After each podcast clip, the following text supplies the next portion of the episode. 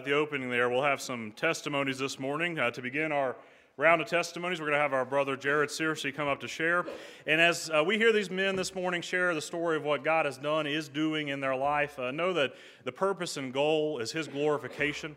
And so, as you hear this story, not only listen for a, a, prayer of encouragement as they share, but also listen to the accomplishment and the work of Christ in the life of these men. Jared?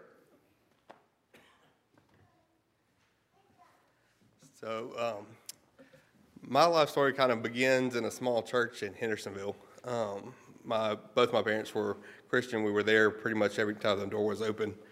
Um, I went through life a lot knowing Jesus from as I was a baby, and I knew him all the time.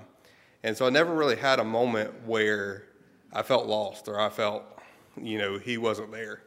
But as I grew up and went through middle school, I became part of um, FCA, which was the Fellowship of Christian Athletes. And during that, I went to a camp.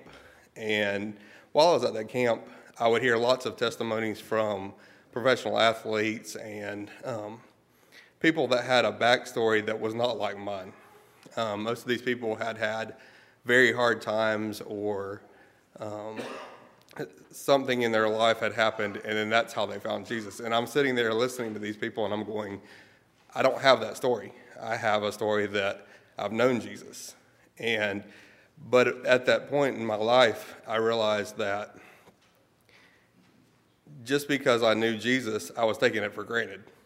I'd known him my whole life, but I never really loved him the way that these people were. And, and it, that made me realize that um,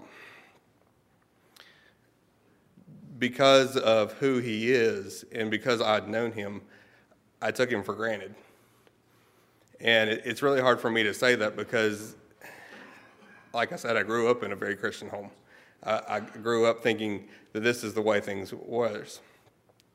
But at that point, I realized that I needed him more then than ever before.